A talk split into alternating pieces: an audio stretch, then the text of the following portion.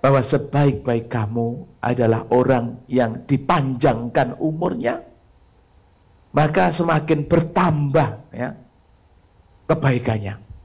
Ya, semakin baik akhlaknya, semakin bagus amal perbuatannya. Wasyarrukum dan seburuk-buruk kamu adalah mantola umruhu dan orang yang dipanjangkan usianya ditambah umurnya wasarru amaluhu dan amal-amalnya adalah semakin amal-amal yang lebih buruk, lebih jelek, lebih tidak baik lagi. Ya.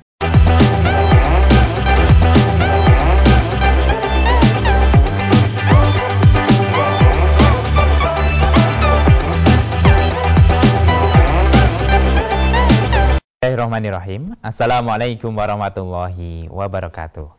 Saudaraku pemirsa MTA TV di mana pun Anda berada, puji syukur Alhamdulillah senantiasa kita panjatkan kehadirat Allah Subhanahu wa Ta'ala atas limpahan nikmat yang senantiasa ya diberikan kepada kita dan salah satunya nikmat sehat sehingga kita bisa bertemu kembali di program unggulan kita Fajar Hidayah.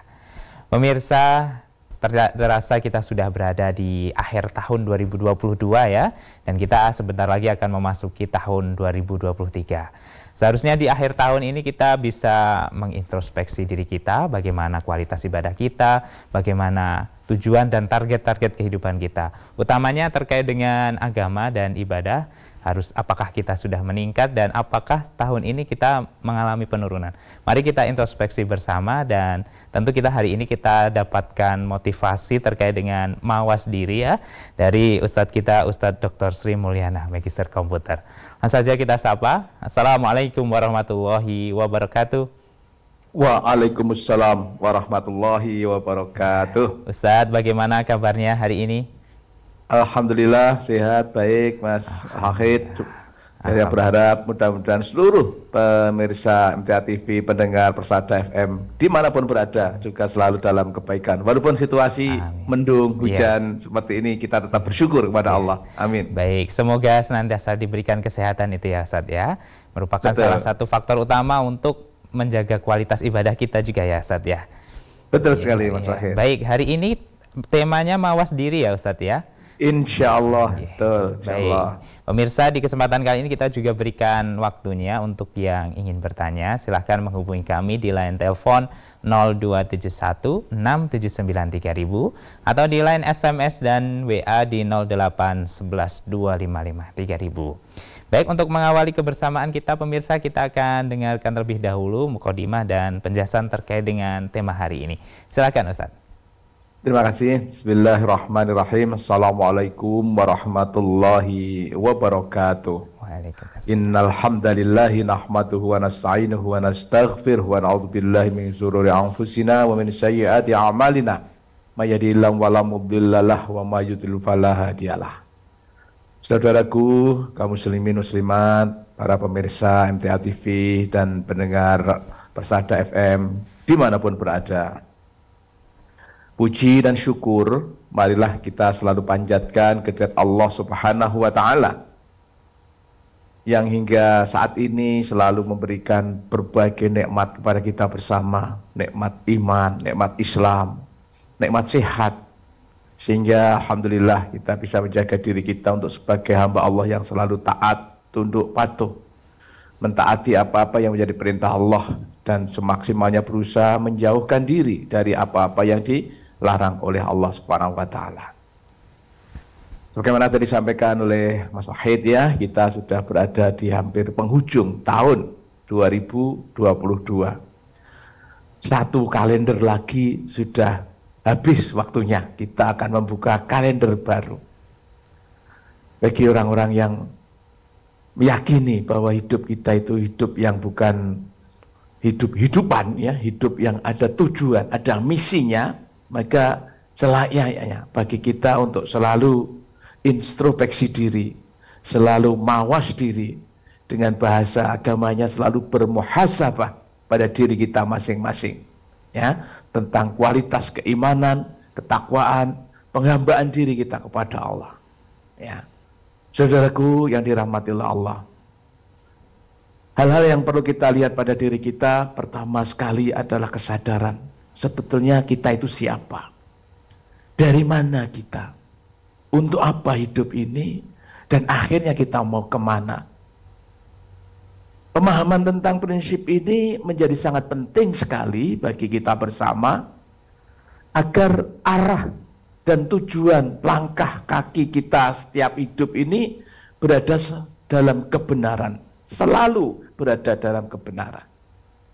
Ya. Oleh karena itu hal yang paling mendasar yang mungkin berbagai kesempatan selalu diingatkan kepada kita bersama bahwa kita adalah sudah terlanjur ya. Terlanjur maknanya kita ini adalah manusia. Kita ini adalah hamba Allah.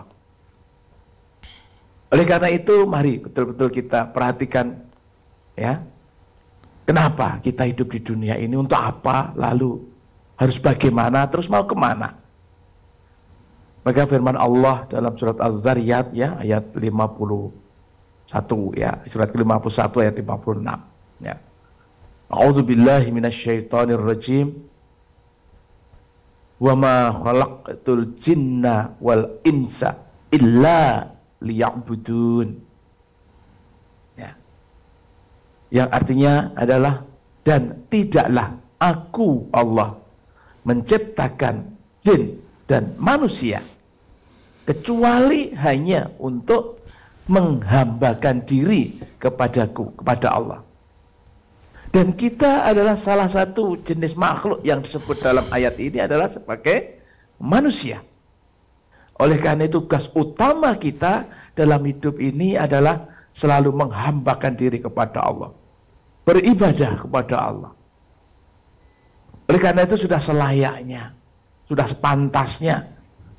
Fokus pertama dalam rangka mawas diri, introspeksi dan berbahas apa pada diri kita ini adalah melihat kembali bagaimana bentuk dan aksanaan ibadah yang telah kita kerjakan selama ini. Ya. Ada tiga kondisi ya yang perlu kita pertimbangkan. Ya. Apabila hari ini, saat ini, detik ini itu adalah lebih buruk daripada sebelumnya, maka itu kondisi ya merugilah kita. Ya. Ya, terlaknat bahkan. Yang merugi itu kalau hari ini saat ini, waktu ini sama saja dengan sebelumnya itu yang rugi. Karena berarti bertambahnya waktu, bertambahnya umur, tidak menjadi bertambahnya amal kebaikannya. Padahal menurut sebuah makalah atau ya atau hadis bahkan ya saya agak lupa. Dinyatakan bahwa khairukum man tala umruhu wa hasuna amaluhu. Wa syarrukum man tala umruhu ya, wa sarru amaluhu. Bahwa sebaik-baik kamu adalah orang yang dipanjangkan umurnya, maka semakin bertambah ya, kebaikannya.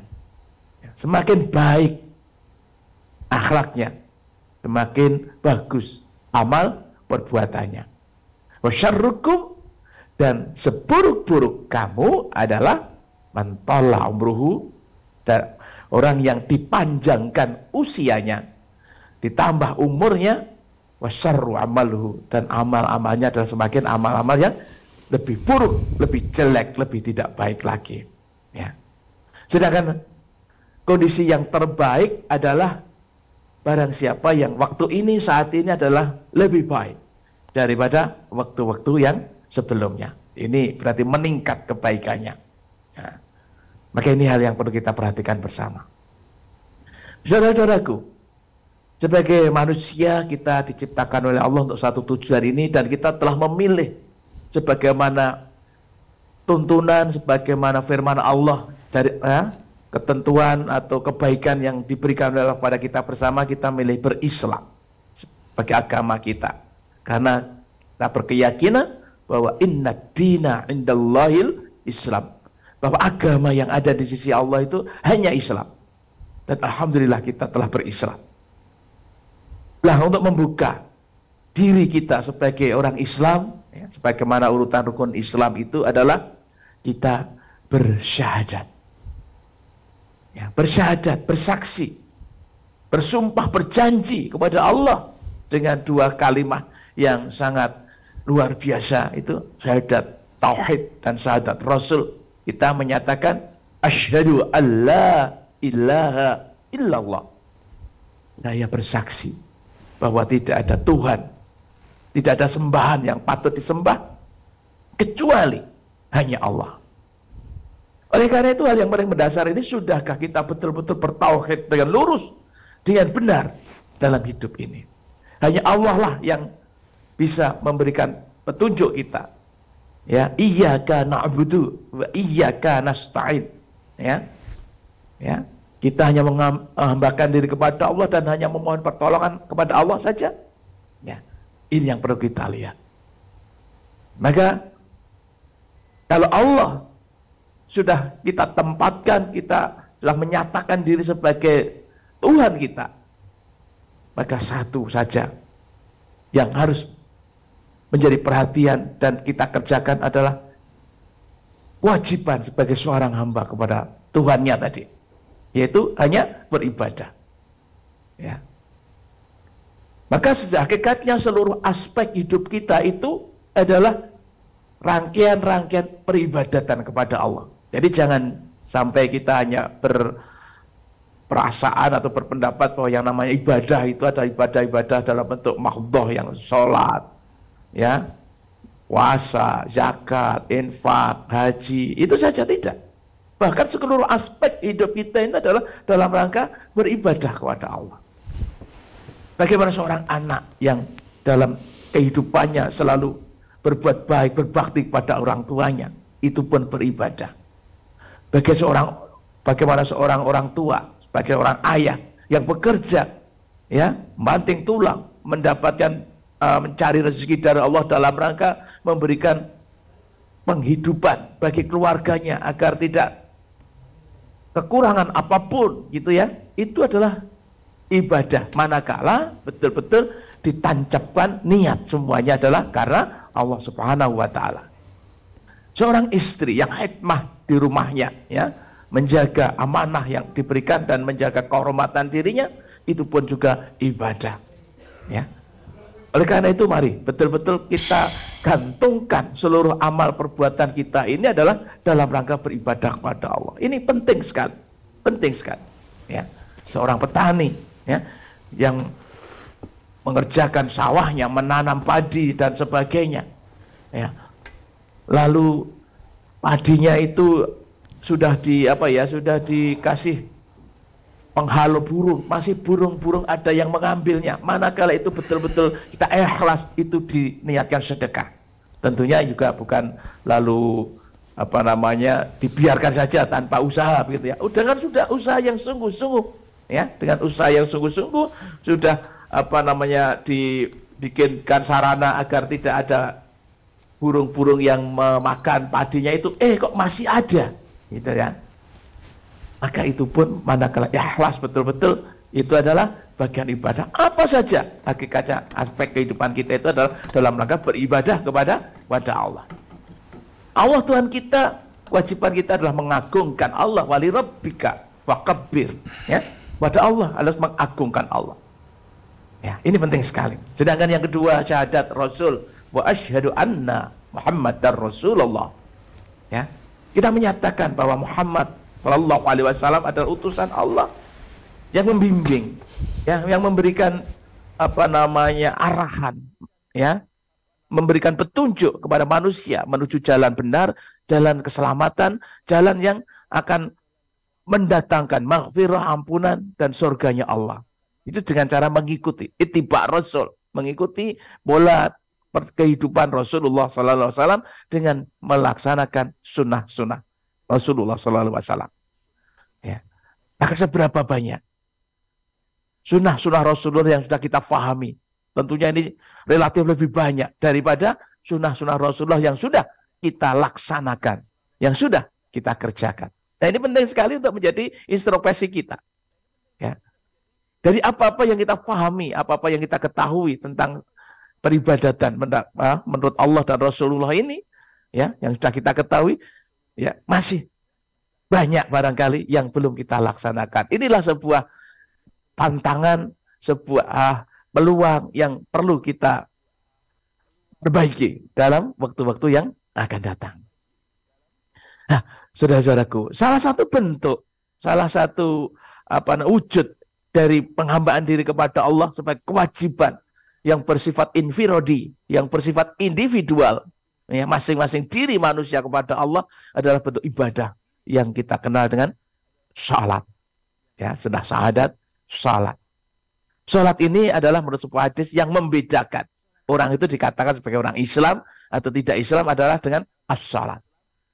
Ya. Dan banyak hadis yang menyatakan bahwa salat ini adalah menjadi mewarnai kehidupan seseorang. Ya. Jadi salat ya ini adalah sebagai tiang agama. Ya. Sholat ini adalah hal yang pertama dihisap, dihitung. Nanti ketika kita menghadapi hisap di hadapan Allah. Wa in soluhat, soluhat sa'iru amalihi.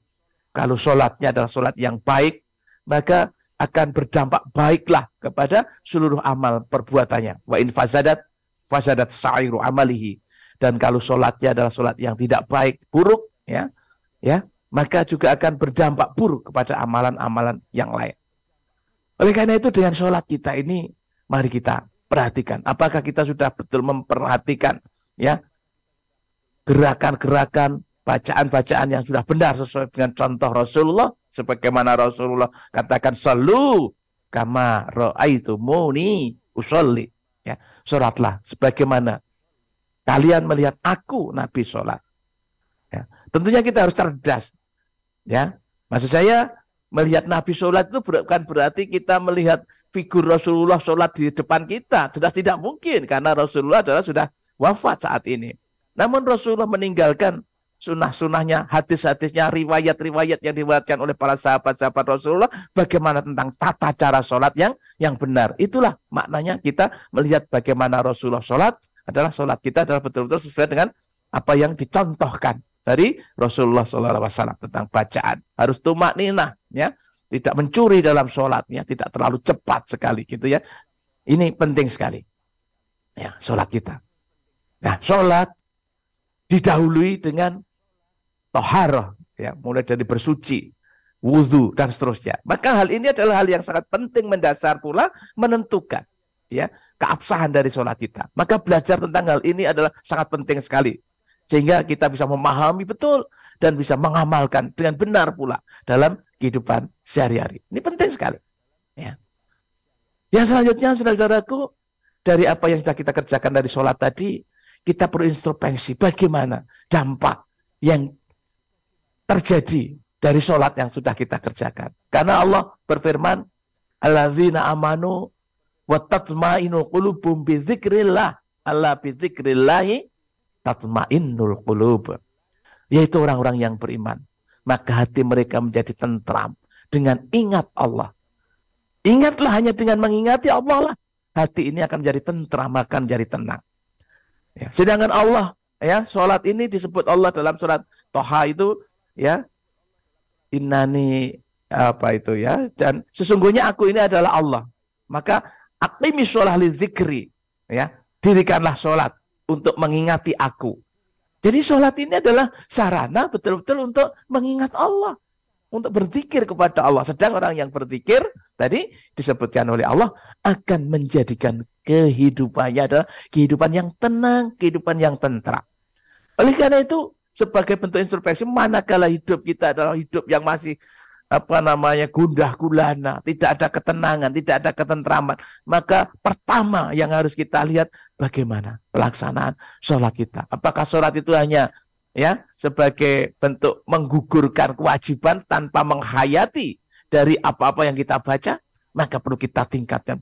Kita perlu penghayatan bahwa ketika sholat itu kita sedang dengan berhadapan dengan Allah, sedang mengadukan apa saja kepada sang pencipta kita, Tuhan kita, Allah Subhanahu wa taala. Ini penting sekali, ya, penting sekali. Maka perlu diperhatikan ya dengan apa namanya tadi toharohnya, dengan apa namanya perlengkapan-perlengkapan sholatnya diperhatikan betul. Jangan bahasa Jawanya sa sae gitu ya, semaunya mau sholat ya.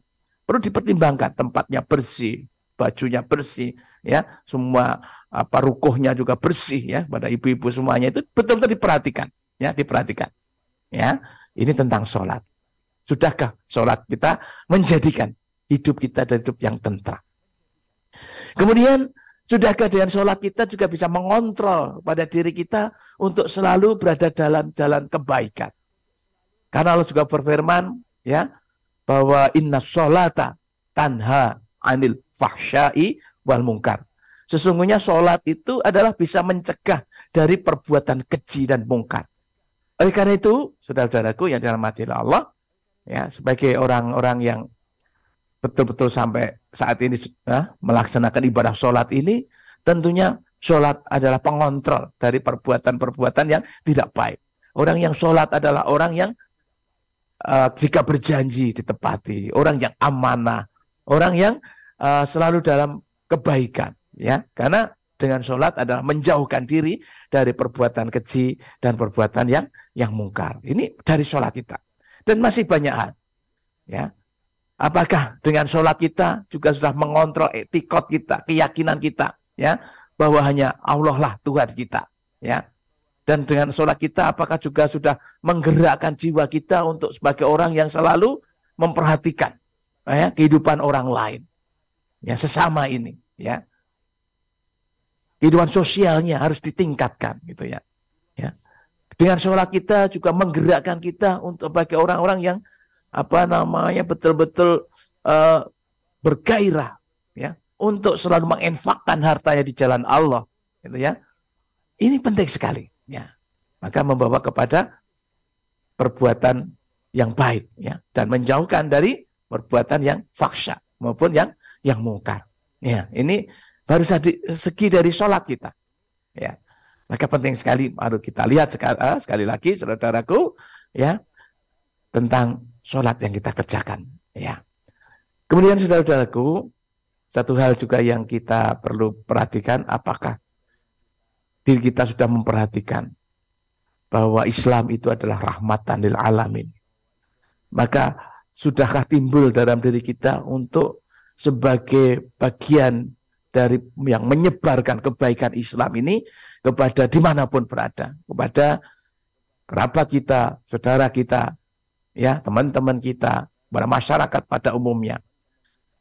Karena tugas ini adalah berada pada kita bersama sebagai umat Rasulullah Muhammad SAW untuk melanjutkan dakwah ini. Ya, maka mari betul-betul kita bisa ambil peran, ambil bagian dalam berdakwah di jalan Allah. Ya, karena kehidupan umat Islam itu kita tidak boleh ya kalau bahasa anak muda sekarang cuek is the best itu tidak. Ada usaha, ada apa namanya hal-hal yang perlu kita kerjakan bagaimana menjadikan dunia ini baik. Dunia ini dunia yang tertata rapi. Karena itu adalah misi kita yang diciptakan oleh Allah sebagai khalifatul fil art gitu ya.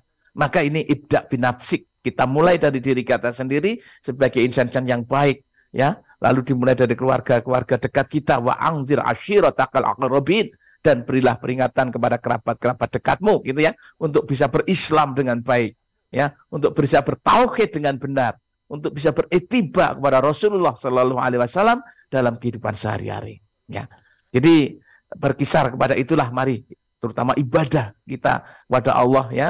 Mudah-mudahan apa-apa yang masih belum menjadi perhatian kita di waktu-waktu yang lalu nanti kita bisa tingkatkan. Kita punya target-target kebaikan ya. Sampai ya sampai ini firman Allah ya untuk menutup apa mukadimah pagi hari ini ya sampai akhir hayat kita. Wala tamutunna illa wa antum muslimun.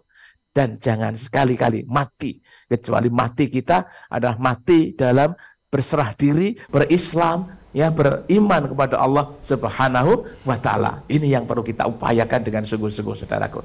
Mudah-mudahan yang sedikit ini bisa memberi manfaat kepada kita bersama, khususnya pada diri saya pribadi ya. Ini momen yang bisa kita gunakan sebagai saran introspeksi di akhir ya. tahun ya, menjelang ya. akhir tahun ini.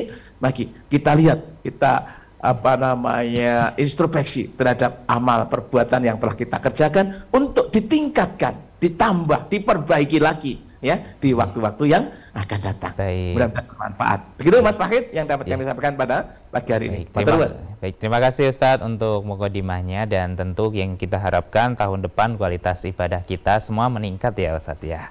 Insya Allah. Ya. Baik pemirsa di mana pun Anda berada, selepas jeda ini nanti kita akan kembali dalam program Fajar Hidayah dan tentu nanti masih memberikan kesempatan untuk para pemirsa yang ingin bertanya bersama kami. Silahkan menghubungi kami secara langsung di 02716793000 atau di line SMS dan WA di 08112 saya ulangi pemirsa di 08112553000. Tetaplah bersama kami. Saudaraku pemirsa MTA TV di mana pun Anda berada, terima kasih ya Anda masih bersama kami dalam program unggulan Fajar Hidayah. Di pagi hari ini kita masih bersama dengan Ustadz Dr. Sri Mulyana, Magister Komputer Pemirsa, serta kami mempersilahkan untuk yang akan bertanya, silahkan lewat telepon bisa di 02716793000 atau di SMS dan WA di 08112553000. Baik Ustadz, kita lanjutkan kebersamaan kita dan pertama kita bacakan pesan di WhatsApp Ustadz. Ada pertanyaan yeah. dari Ibu Sri di Klaten. Ustadz mau tanya, di PKK ada kegiatan tabungan setiap setiap mau lebaran dibagikan dan dapat tambahan sedikit. Tambahannya itu termasuk riba atau tidak Ustadz? Mohon tausiahnya. Ye, yeah, Bu Sri di Klaten. Yang pertama sekali bahwa risau ibu untuk terkait masalah ini suatu hal yang sangat baik sekali. Risau. Ini riba atau enggak ya? ya itu itu bagus sekali gitu ya. Oleh karena itu kita menggunakan patokan umum ya dakma ya ribuka ilam mala ya ribuk ya. Tinggalkan yang meragukan untuk sesuatu hal yang tidak meragukan ya kaidahnya ada beberapa yang menyatakan bahwa setiap tambahan dalam pinjam meminjam itu adalah riba. Oleh karena itu untuk menjaga diri kita agar apa namanya tetap tetap bersih gitu ya, tidak tidak ada hal-hal yang meragukan, maka ketika ada tambahan itu boleh digunakan untuk hal-hal yang bersifat kemaslahatan. Jangan kita tidak perlu ambil ya, toh cuma sedikit ya tadi dari tabungan berapa. Kita ambil kita niatkan bahwa kita menabung untuk menolong saja. Tidak usah mengambil tambahan apa pun dari apa yang kita menabung pada suatu apa namanya kebersamaan di PKK atau apa pun gitu. Itu itu hemat saya mengacu kepada hal-hal bahwa setiap tambahan dari apa itu adalah sebuah riba, maka kita untuk berhati-hati menjaga diri ya, untuk tidak mengambil itu saya rasa lebih selamat dan lebih baik ya. Toh. Cuma tadi dikatakan cuma sedikit saja gitu ya. Insya Allah akan lebih lebih apa ya lebih tenang, lebih tentram begitu ya. Yeah. Manakala kita mengambil apa hasil tabungan kita saja ya. Kita yeah. niatkan betul-betul ta'awud menolong kepada yang hal-hal siapa pun yang membutuhkan itu semuanya begitu yeah, ya. Baik. Menurut menurut hebat saya seperti itu Bu Sri ya di Klaten ya, lebih yeah. lebih lebih menenangkan begitu. Mengatakan. Baik, semoga bisa dipahami untuk Ibu Sri dan pemirsa. Kita coba terima penelpon di pagi hari ini ya Ustadz ya. Halo, Baik. Assalamualaikum. Baik, silakan dicoba kembali pemirsa di 02716793000. Kita terima. Halo, Assalamualaikum. Halo, Assalamualaikum. Waalaikumsalam warahmatullahi wabarakatuh. Dengan Bapak siapa ini? Pak Tunggal, Ustaz. Baik, silahkan Pak Tunggal pertanyaannya. Iya. Uh, begini Ustaz, saya tanyakan yang masalah doa yang kemarin yang dibahas mendekatkan mencintai anu dicintai Allah itu saat yang yeah. riwayatnya Tirmizi. Iya. Yeah. Yang eh, kata-kata uh, yang terakhir ini loh Ustaz. Yukaribu yukaribuli atau yukaribuni ya? Pakai lama atau pakai non itu ya? Yeah. Yang Allahumma ini asal hubiku hubihuka itu loh Ustaz. Tolong diulang lagi ya itu okay. pakai yang yukori buli itu pakai lama atau pakai non itu kurang jelas ya. Makasih saja. Okay. Assalamualaikum. Waalaikumsalam warahmatullahi wabarakatuh. Ya, silakan. Ya, yukori li atau yukoribuni gitu ya. ya Baik Bapak, ini nanti kita bukakan lagi cerita apa, apa ya. Uh, kalau uh, itu doa juga yang yang tidak tidak apa ya tidak sering banyak orang mengamalkan gitu ya kan bukan doa harian gitu ya insya Allah nanti kita yeah. bukakan lagi sumbernya gitu ya. Mungkin yeah. bukan saat ini Pak Tunggal. Yeah, Mungkin baik. Nanti Mas Mas Wahid bisa diberikan kepada saya nomornya Pak Tunggal ya. Nanti yeah. saya saya bisa SMS langsung ke beliau WA langsung. J, yeah, gitu baik. dulu Pak Tunggal ya. Mohon ngapunten. Ya, yeah, baik. Kita pending dulu ya untuk pertanyaan dari Pak Tunggal di Klaten. Dan kita kembali ke pesan WhatsApp, Ustaz. Ada pertanyaan dari saudara Kurniawan Muslim di Klaten juga.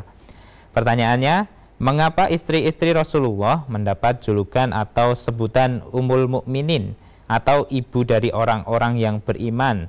Dan apakah hikmah serta pelajaran yang dapat diambil dari peristiwa itu, Ustaz? Ya, jadi julukan itu kan sering dari para sahabat yang menyatakan ya ummul mukminin gitu ya. Karena memang uh, istri sebagai dari rasul ya, dari pimpinan gitu ya. Dari pimpinan umat ketika itu ya. Nah, hikmahnya apa? Ya kita serahkan kepada Allah. Kita saya tidak tahu secara langsung yang jelas ummul mukminin adalah betul-betul sebagai pendamping hidup dari seorang rasul utusan Allah yang tentunya kedudukannya sangat luar biasa di sisi Allah ya karena dari beliau-beliau itu ya terutama dari sahabat Aisyah ya ya itu yang yang meriwayatkan banyak kehidupan pribadi Rasulullah dalam keluarga itu sehingga menjadi keteladan bagi kita bersama. Ya jelas seorang ummul mukminin adalah seorang yang dekat paling dekat dengan Rasulullah dengan Nabi ya dan dia memberikan banyak pelajaran ya si meriwayatkan hadis-hadis yang terutama yang bersifat personal ya dalam kehidupan keluarga itu memang ya datangnya dari para apa istri-istri beliau ini bagaimana Rasulullah ketika berwudu mengambil apa namanya bersiwa lalu kalau apa namanya sholat malam ah, sujud di kakinya Aisyah lalu disingkirkan itu kan betul-betul peristiwa-peristiwa yang yang bersifat apa namanya bersifat personal Rasul dalam kehidupan rumah tangga. Nah ini banyak diriwayatkan melalui jalur umul mukminin istri-istri beliau gitu ya. Yang mudah-mudahan Allah ya, pasti akan meninggikan kedudukan beliau di sisi Allah gitu ya. Itu pelajaran yang dapat kita ambil dari kemuliaan apa istri-istri Rasulullah karena sebagai pendamping Rasul dalam melaksanakan tugas dakwah itu. Dan salah satu misi juga ada seorang istri Rasulullah yang ketika itu ya mau haji lalu dilarang itu ya sehingga ada perjanjian Hudaibiyah itu ya. Lalu uh, Rasulullah ketika itu menyuruh kepada para sahabat-sahabat untuk menyembelih korbannya gitu ya disembelih saja. Pada tidak ada yang mau maka oleh istri beliau disarankan ya Rasulullah sebaiknya engkau keluar dan memberikan contoh langsung menyembelih korban gitu ya. Akhirnya diikuti oleh ke seluruh sahabat-sahabat yang ikut beserta pada itu. Artinya beginilah ah, peran dari istri Rasulullah adalah juga memberikan pertimbangan dalam arti memberikan apa hiburan ketika Rasulullah sedang sedih gitu ya ya memberikan penguatan ketika butuh dibutuhkan dan seterusnya. Itulah peranan-peranan yang sangat mulia pada ya, istri-istri beliau, istri Rasulullah. Ya. Wallahu a'lam bisawab. Ya, saya rasa ya. demikian. Baik, semoga bisa dipahami untuk para pemirsa. Selanjutnya pertanyaan dari Ibu Rahma di Pontianak, Ustaz. Saya baru saja operasi mioma dan pengangkatan rahim, Ustaz. Setelah selesai operasi, apakah ada masa nifas atau tidak ini? Oke. Jadi begini, Ibu Rahma. Apa tadi? Ibu Rahma. Rahma, iya. ya. Nifas itu adalah keluarnya darah itu sehabis peristiwa melahirkan gitu ya. Yang saya tahu itu melahirkan ya, melahirkan. Ya, waktunya maksimum adalah 40 hari dari hari kelahiran itu ya. Kalau sebelum 40 hari bersih ya sudah saat itu pula ha, harus mulai mengerjakan sholat itu ya. Jadi kalau operasi miom ini apakah termasuk nifas atau tidak? Ya sepemahaman saya nifas itu hanya dikaitkan dengan uh, kelahiran gitu ya. Lah yang lebih baik lagi bisa bisa konsultasi dengan dokter ya yang ahli bidang ini ya itu termasuk apa gitu ya. Jadi sekali lagi sepemahaman pengertian saya nifas itu adalah terkait dengan kelahiran anak gitu ya keluarnya darah kelahiran anak ataupun keguguran dan seterusnya gitu. Yang yang jelas terkait dengan itu ya ketika sedang nifas ya maka ya diharamkan tidak boleh mengerjakan sholat ketika itu gitu ya yeah. seperti itu ya yang yeah. kami tahu Bu Ratna mudah-mudahan bisa dimengerti atau boleh lebih tepat bisa berkonsultasi dengan dokter ahli gitu ya yeah, baik Makatan. Baik Ustaz, terima kasih untuk bahasannya dan selanjutnya ada pertanyaan dari hamba Allah di Karanganyar. Biasanya seorang wanita itu ketika menyisir rambut banyak yang rontok Rambut tersebut dikumpulkan. Setelah terkumpul banyak, rontokan rambut tersebut dijual ya. Hal demikian diperbolehkan atau ada larangannya ini Ustaz? Ya, ada larangannya ya. Ada larangannya kaitannya dengan menyambung rambut gitu ya. Menyambung rambut itu di, ada uh, yang melarangnya. Lah, ketika rambut itu dijual untuk kepentingan nanti dijadikan untuk penyambungan rambut, kalau bahasa Jawa untuk bikin cemoro gitu ya, ya biar rambutnya lebih tebal, lalu gelungannya ya lebih gede gitu ya, seperti artis-artis yang di pedalangan itu ya itu itu menjadi hal yang dilarang dalam agama. Oleh karena itu seberapa sih harga menjual rambut itu ya tidak tidak begitu saya rasa tidak tidak ada rambut yang sampai sekilo gitu ya. Dan itu akan lebih baik gitu ya. Eh, hemat saya dikaitkan dengan ada larangan menyambung rambut tadi tidak perlulah. Ada jual menjual rambut itu. Nanti eh, khawatirannya bisa dimanfaatkan untuk hal-hal yang betul dilarang tadi ya. Larangan menyambung rambut ya. Nanti suatu saat bisa kita bukakan ya bentuk larangannya gitu ya. Menyambung rambut gitu ya. Jadi begitu ya. E, dari hamba Allah oh, di Karanganyar mudah-mudahan bisa dipahami ya. baik. Selanjutnya ada Bapak Supriyono di Batang. Ada dua pertanyaan ini Ustadz ya. Yang pertama ketika mau berdiri beralih dari rokaat ke rokaat berikutnya Apakah tangan tetap menempel di atas lutut atau tangan menapak di lantai untuk menopang di saat mau berdiri? Yang sesuai tuntunan bagaimana? Yang kedua, demikian juga yang untuk waktu posisi dari tasyahud awal hendak berdiri. Bagaimana posisi tangan kita, Ustaz? Yeah. Posisi mau berdiri ya. Ini tentunya kondisional menurut orangnya ya. Ketika masih kuat itu benar yang menurut uh, tata cara Rasulullah sholat itu adalah tangannya menapak bukan di lutut tapi di paha ya di paha. Begini untuk menopang untuk bisa berdiri ya. Menopang untuk berdiri. Jadi tidak seperti ini adalah larangannya yang tangannya masih di tanah lalu jengking berdiri itu menyerupai onta itu ada ada larangan yang seperti itu. Jadi yang benar baik tasahud maupun dari tasahud maupun dari apa rokaat mau berdiri itu ya yang benar ketika masih kuat gitu ya dan kondisi baik itu tangannya adalah ditapakkan di paha lalu bisa untuk apa menopang berdiri. Itu yang yang menurut kaidah sholat yang pernah saya baca tata caranya ya. Namun dalam kondisi-kondisi yang memang berat memang apa namanya tidak kuat seperti itu menopang ke tanah apa tidak boleh ya ya mastatokna kita ya kita laksanakan sesuai dengan kemampuan yang ada. Insya Allah Allah maha tahu dengan kondisi dari masing-masing orang itu. Jadi kalau sekali lagi dalam kondisi normal dan baik dan kuat adalah tangan adalah di, keduanya ditapakkan di paha lalu untuk menopang berdiri gitu ya. Itu yang kami tahu. Wallahu alam bisawab Makatan Pak Supriyono baik. Berikutnya pertanyaan di pesan WhatsApp dari Ibu Esti di Jogja Ustaz. Saya ingin memulai untuk tidak was-was lagi. Namun semakin akan dicoba semakin ingat. Dulu ketika anak kakak ipar masuk rumah saya, rumah saya maksud saya, dia padahal setelah pipis dan tidak cebok, tidak cuci kaki, serta mertua kalau pipis di rumah saya, kakinya setelah pipis tidak cuci, karena kalau keluar kamar mandi kakinya kering dan juga WC-nya pesing Ustaz. Padahal dia masih sehat dan waras. Jadi mau melawan was-was malah teringat hal-hal seperti itu.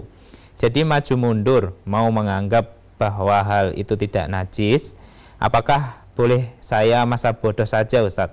Karena capek harus menjaga kebersihan sendiri. Sedangkan lainnya merasa seenaknya sendiri Ustaz. Mohon tausiahnya. Ya, ya yang pertama Ibu, Besti ya, yang terbaik jangan masa bodoh. Diberitahu, diajari gitu ya, bagaimana tata cara yang benar gitu ya. Dan diberikan apa namanya usaha-usaha zohirnya, ya ibu persiapkan. Caranya gimana? Satu, ya bisa dicoba bahwa di kamar mandi itu disediakan sandal khusus yang tidak boleh keluar, ya hanya untuk digunakan di kamar mandi. Ya, nanti diberitahu bahwa habis apa bersuci atau apa mohon dibersihkan disentor kakinya dibasuh yang bersih gitu sehingga keluar bersih lalu di depan kamar mandi dikasih keset gitu ya yang yang bisa menyerap air gitu ya sehingga nanti ruang keluar bersih gitu ya itu salah satu upayanya Atau di kamar mandi juga disediakan itu semacam dasar itu ya kayak spon itu yang air nanti uh, dia agak tinggi dari permukaan jobinnya gitu, permukaan apa namanya lantainya gitu ya. Ini juga juga usaha-usaha yang yang kita bisa lakukan. Oleh karena itu Ibu jangan jangan apa namanya tadi mutung itu putus asa. Memang menjadikan orang baik itu perlu kesabaran. Menjadikan orang sadar tentang kebersihan juga perlu kesabaran. Kesabaran Ibu mudah-mudahan nanti menjadi kebaikan ya dan ini juga pelajaran untuk semuanya saja gitu ya oleh karena itu tadi salah satu upaya zahirnya ya dipasang ada sandal di dalam kamar mandi itu yang hanya khusus digunakan di dalamnya sana. Lalu diberi kalau perlu diberi rantai dari spon dari apa itu ya kayak bahan sandal itu ya yang dia agak tinggi gitu ya. Jadi kaki tidak menyentuh lang langsung ke lantai. Itu salah satu upaya. Dan diberitahu sehabis buang air harus dibersihkan di apa itu dikandani. Kadang-kadang memang ada orang yang yang tidak peduli seperti itu memang perlu diberitahu begitu ya. Jadi oleh karena itu jangan cuek ya Bu ya. Ini tetap harus dijaga dan jangan apa namanya was-was itu juga tidak perlu diperturutkan tapi usaha-usaha untuk memberitahu orang agar betul-betul menjaga kebersihan juga harus perlu di, disampaikan begitu. Ya mudah-mudahan uh, dengan kesabaran ibu menjadikan kebaikan begitu. Baik. Begitu Bu Esti di Yogyakarta. Oke, baik. Baik, saat terakhir yang kita bacakan dari pesan WhatsApp ada hamba Allah menanyakan terkait dengan ayamul bid harus dikerjakan secara berturut-turut pada tanggal 13, 14, 15 setiap bulannya atau kalau lupa berpuasa pada tanggal 13 apakah masih diperbolehkan berpuasa pada tanggal 14 dan 15-nya Ustaz? Ya, yeah, idza amartukum bi syai'in faqtum minhum mastata'tum ya. Kalau kamu mendapatkan suatu perintah itu laksanakan kemaksimalannya. Kemaksimalannya yaumul bid itu juga dikerjakan tanggal 13, 14, 15 ya setiap bulan Komariah itu tuntunan untuk berpuasa gitu ya. Tapi ternyata lupa 13 ya gitu ya. Lupa tadi ya. Lupa, lupa itu ya Rofi al-Qalam itu ya di, diangkat pena, tidak ada dosa bagi orang-orang yang melakukan kekeliruan karena lupa ya, kesalahan karena lupa. Itu tidak tidak tidak dihitung sebagai perbuatan melanggar gitu ya. Maka mas tato nah kita, kemaksimalan kita 13-nya lupa, 14 15-nya apa namanya yang tidak lupa mengerjakan seperti itu. Nah, ketika itu sebuah kemaksimalan yang bisa dikerjakan, kita serahkan semuanya ya pembalasannya dari Allah Subhanahu wa taala ya. Apalagi tadi dalam kondisi lupa gitu ya. Bahkan ya, bahkan wong itu tidak dikerjakan juga tidak berdosa. Itu sebuah kebaikan. Tapi sekali lagi terhadap amalan-amalan sunnah semacam ini memang jangan sampai kita mengambil suatu pendapat wah itu kan cuma sunnah. Jangan dicumakan sunnah itu. Maka kita harus apa namanya mengambil sikap ini sunnah loh gitu ya. Jadi ketika cuma sunnah itu kecenderungannya pasti tidak dikerjakan. Tapi kalau kita wah ini sunnah loh, ya, itu akan mendorong diri kita untuk maksimal, untuk tidak meninggalkan perbuatan-perbuatan tersebut. Ya, Allah alam bisawab ya. Monggo Mas Tatokna ketika lupa itu ya apa yang kita bisa kerjakan ya kita kerjakan. Maka ada suatu pepatah kan kalau tidak bisa kita kerjakan ke semuanya ya jangan ditinggal semuanya ya. Itu ke, karena kemaksimalan yang ada pada diri kita. Maka dan hamba Allah tadi mudah-mudahan bisa dimengerti dan dipahami. Baik, terima kasih. Baik, Ustaz, terima kasih untuk penjelasannya dan semoga bisa dipahami untuk para pemirsa ya. Dan tidak terasa Ustaz, waktu kita sudah berada di ujung perjumpaan. Terima kasih atas ilmu dan tausiahnya. Semoga Ustaz dan rekan-rekan di Yogyakarta senantiasa diberikan kesehatan. Dan amin, jumpa amin. lagi di episode berikutnya Ustaz. Assalamualaikum warahmatullahi wabarakatuh. Waalaikumsalam warahmatullahi wabarakatuh. Terima kasih. Baik, baik saudara pemirsa MTA TV di mana pun anda berada. Demikian tadi telah kita simak bersama ya program unggulan kita Fajar Hidayah. Semoga ilmu yang disampaikan Ustadz tadi bisa kita amalkan dalam kehidupan sehari-hari. Akhirnya saya Wahid Arifuddin pamit undur diri. Alhamdulillahirabbil alamin. Subhanakallahumma wa bihamdika asyhadu alla ilaha illa anta astaghfiruka wa atubu ilaik. Akhirul kalam wassalamualaikum warahmatullahi wabarakatuh.